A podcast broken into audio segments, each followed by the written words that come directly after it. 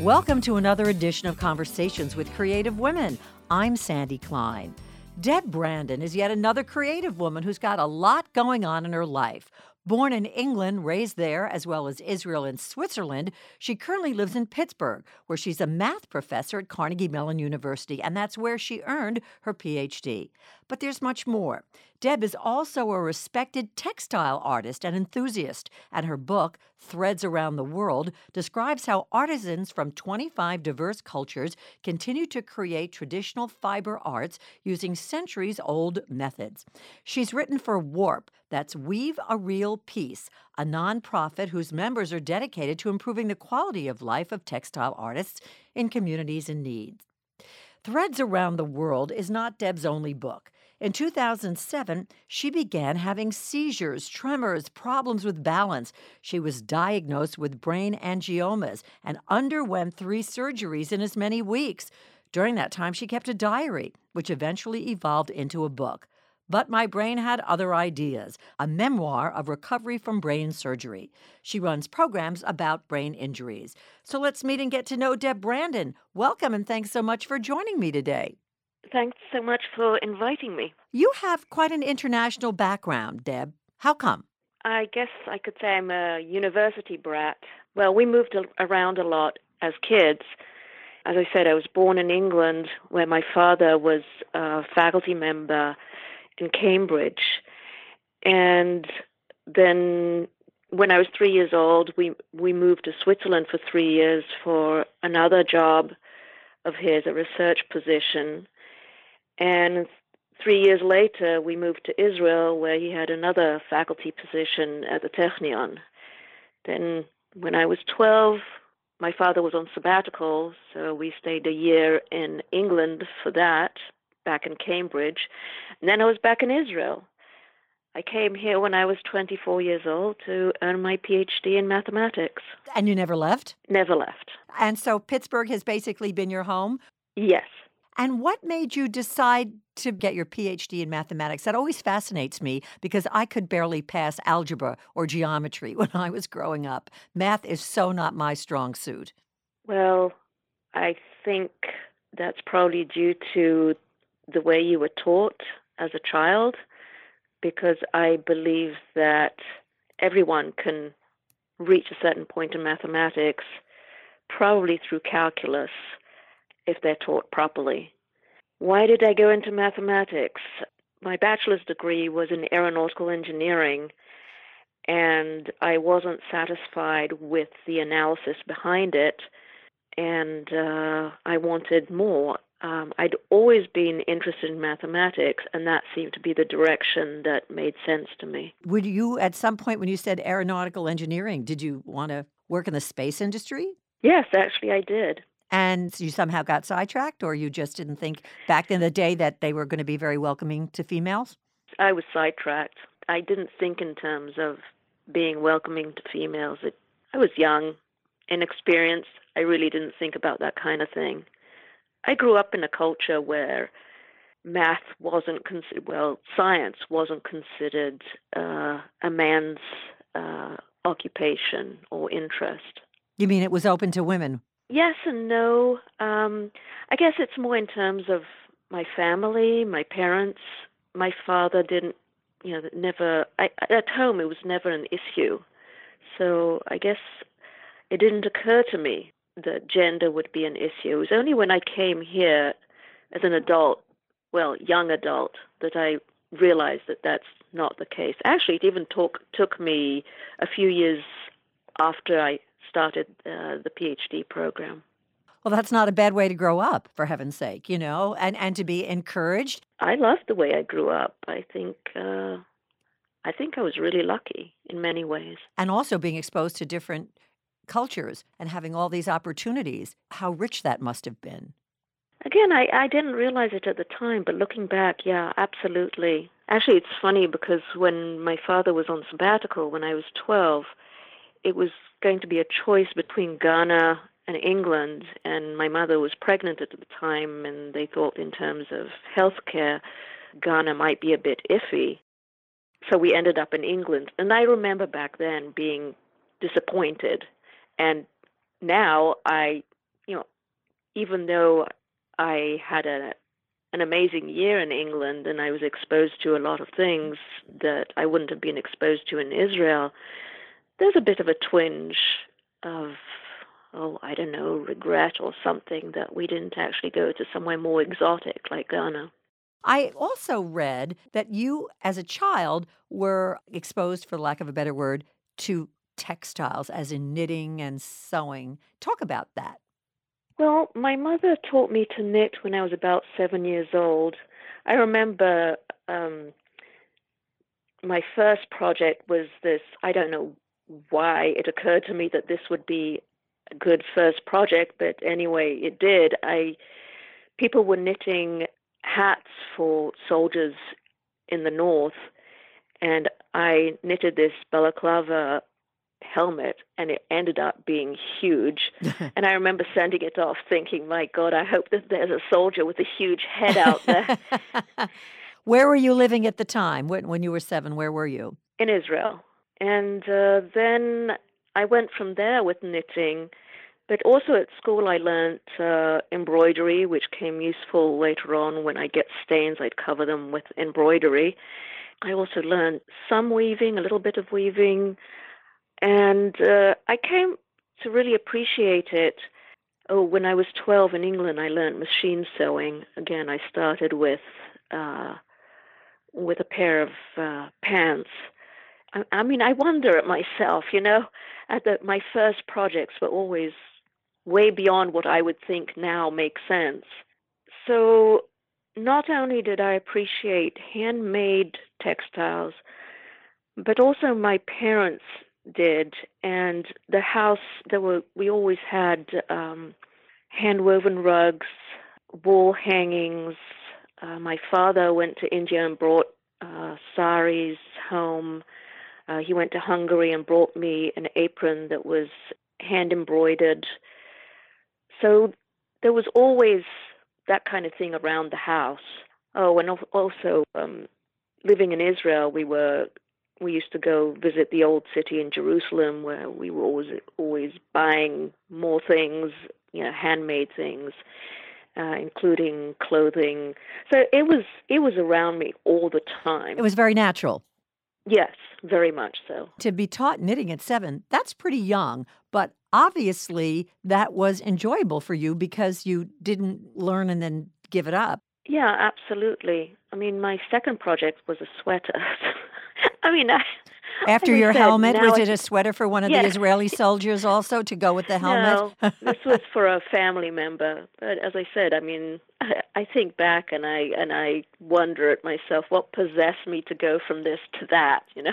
You don't need to know that, you know. I mean, it was what it's what turned you on at the time. But in spite of that, right. the encouragement of your mother or the fact that you enjoyed it, it just stayed with you. Absolutely. And then as an adult, I learned um, uh, even more techniques because I was interested, you know, felting, uh, weaving, spinning yarn, dyeing, all sorts of things. I'm a jack of all trades.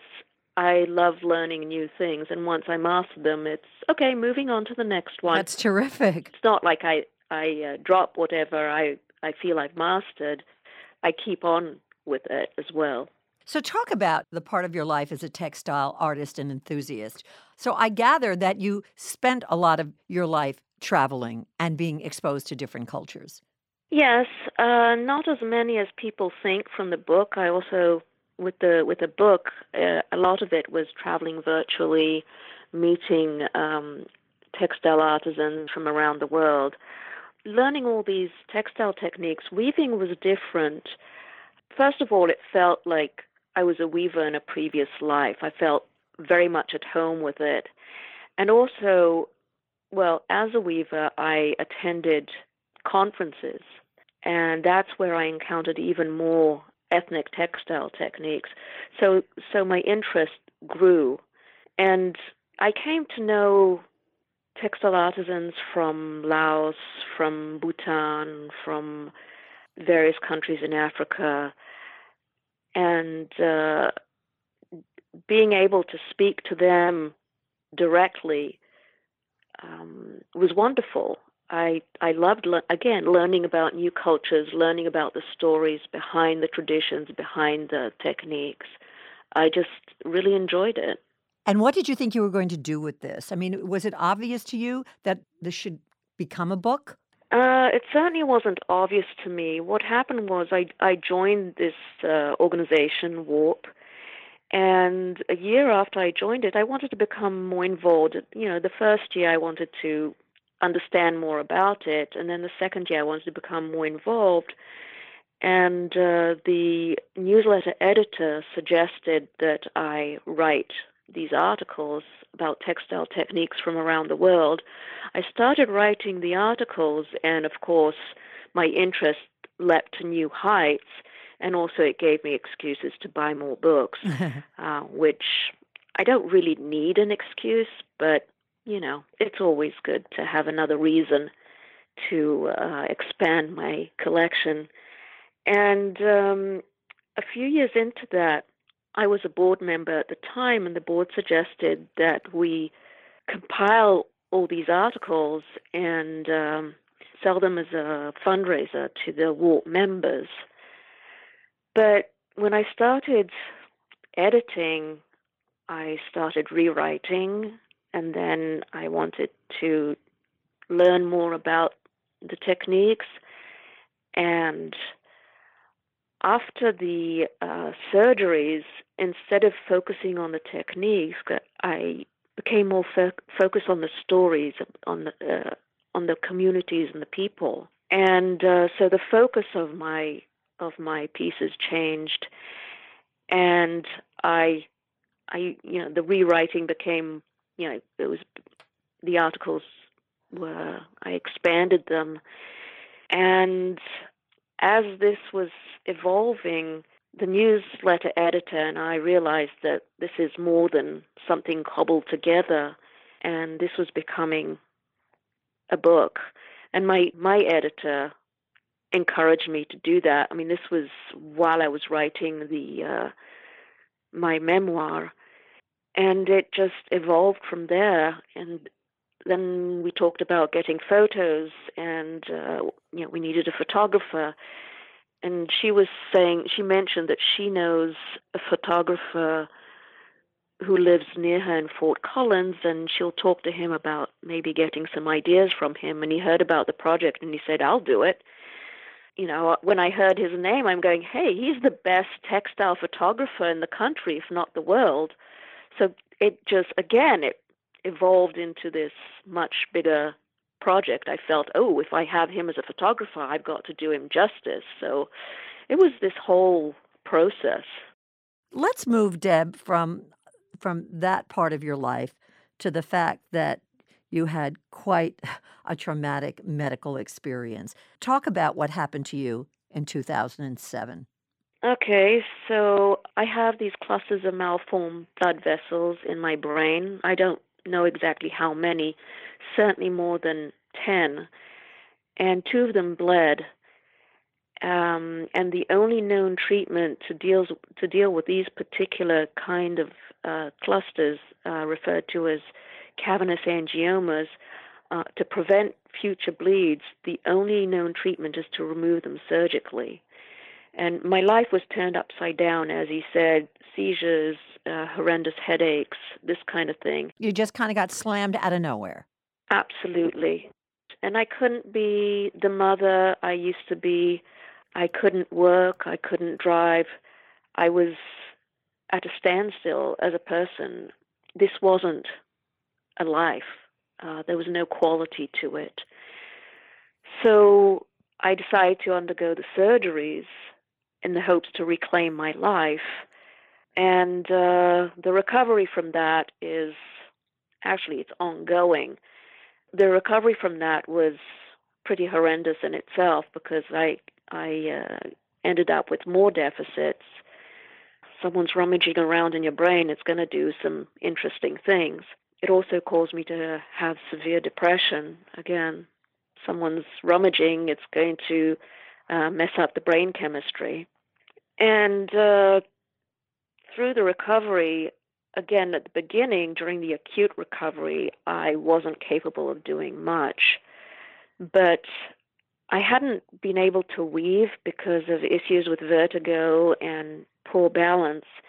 And after the surgeries, I started weaving again, and I found that I I produced this yardage of silk fabric that I couldn't have produced before. I became much more creative, uh, much more attuned to details. So my as a textile artist, my what I produced was much had a had a depth to it. It was much richer than before? Yes. And why? Well, one of the things that happened to me from the surgeries was I had issues with processing uh, sensory input, and this caused um, sensory overload, which brought on I, I'd freeze, I'd start crying, I'd panic. But on the other hand, so what happens with sensory overload is details from outside um, have the same impact, and you don't you you. you I had damaged filters, and they let in let in the sensory input at same with the same value. So I couldn't categorize them in time. I couldn't process them in a timely fashion. So my uh, inner my neural pathway my neural pathways uh, got jammed up. But on the other hand, it helped me. I noticed more details that than I used to. You know, in nature, you know, the, the variation in the colors of flowers, um, a dewdrop on a on a petal. Well, another example is social cues, which is another reason I became from a from a socially inept mathematician. I grew into you know, very much an ex- extrovert, enjoying humanity like I didn't before. So as I noticed details more, I became more aware in, for instance, as I said, variations in color.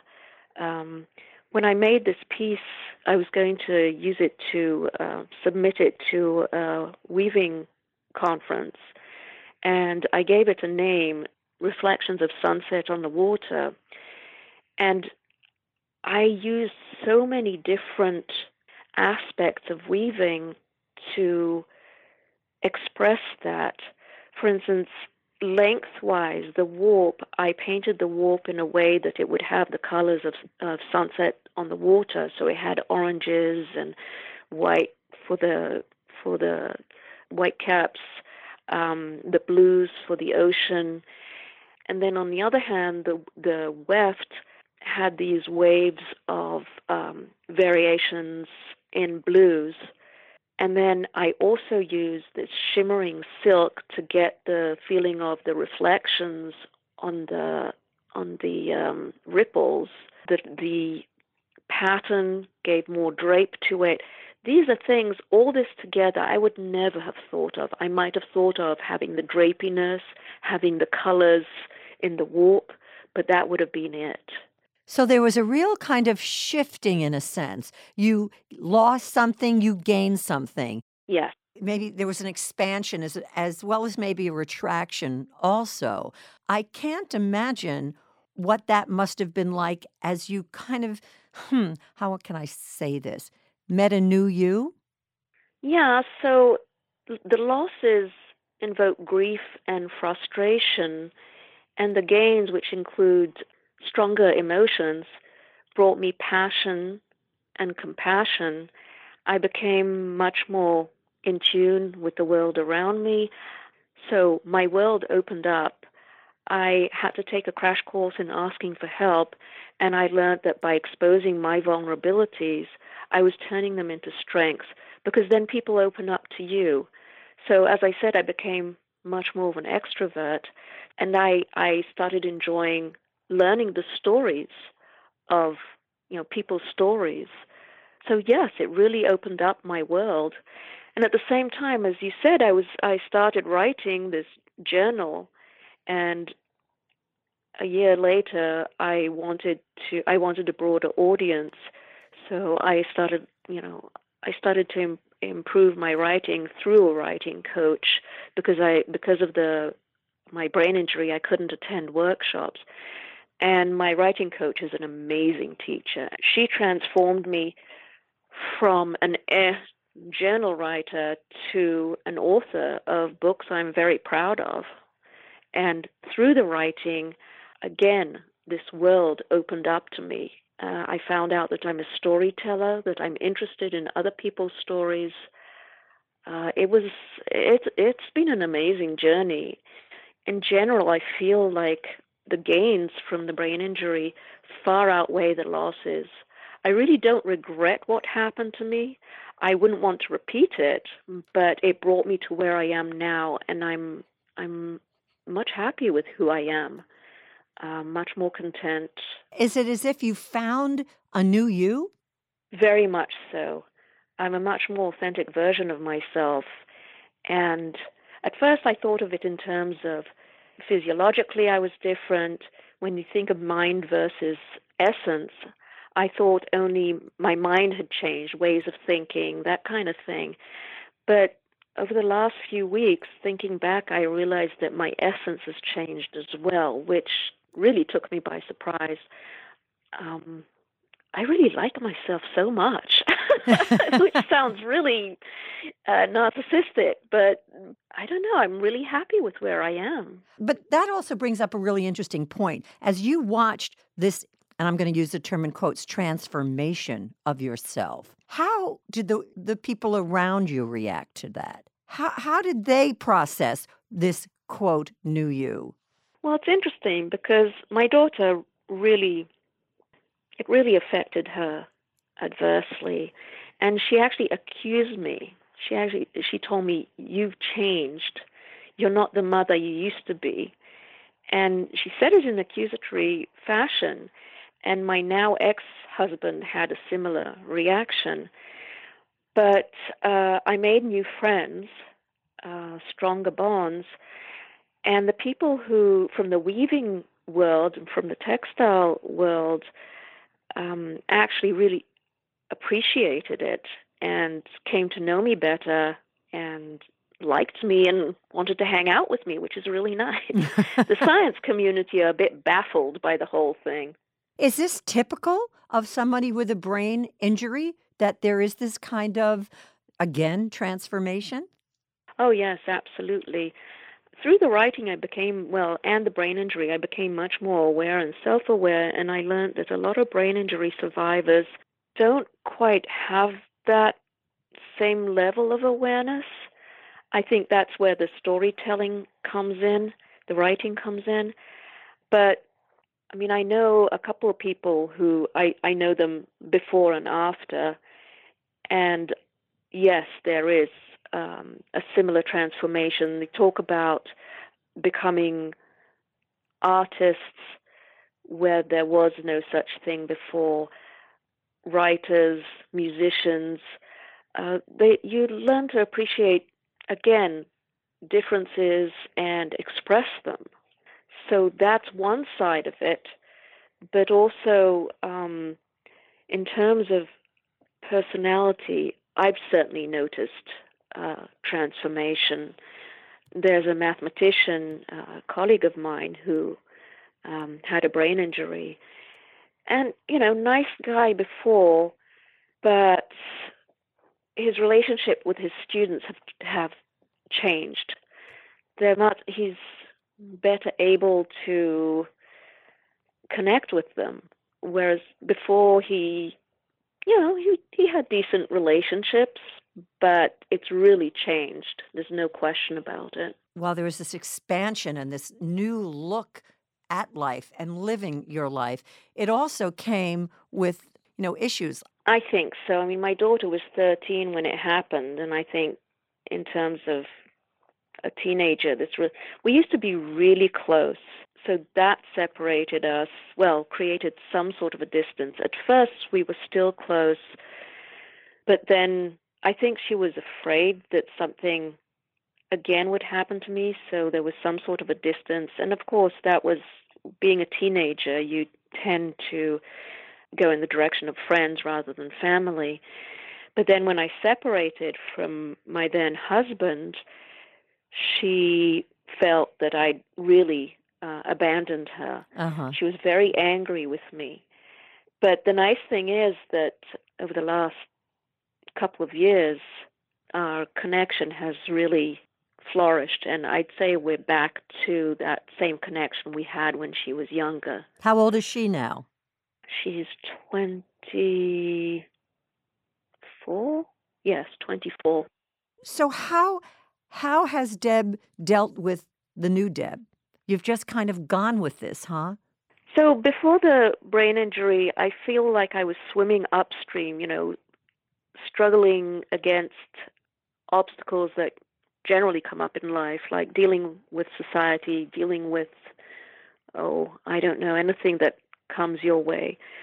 But now I feel that I'm much more, much more able to swim with the current, not just float down with the down the stream, but actually swim with it.